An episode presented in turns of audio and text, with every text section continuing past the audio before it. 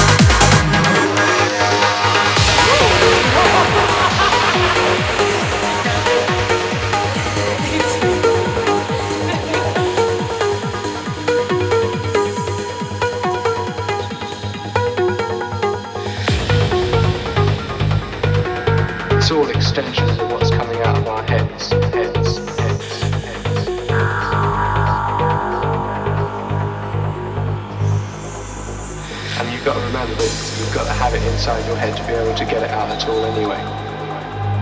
And the, the equipment isn't actually, actually thinking of what to do any of the time. It couldn't control itself. It was very heavy a few years ago, but it's uh, not so bad since I still think that most people think of us as a very drug-oriented group. It's an image we'd like to dispel.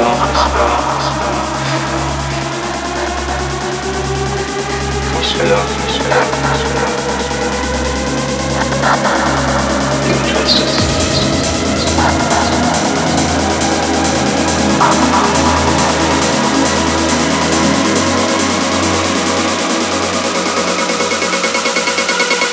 And now for something completely different.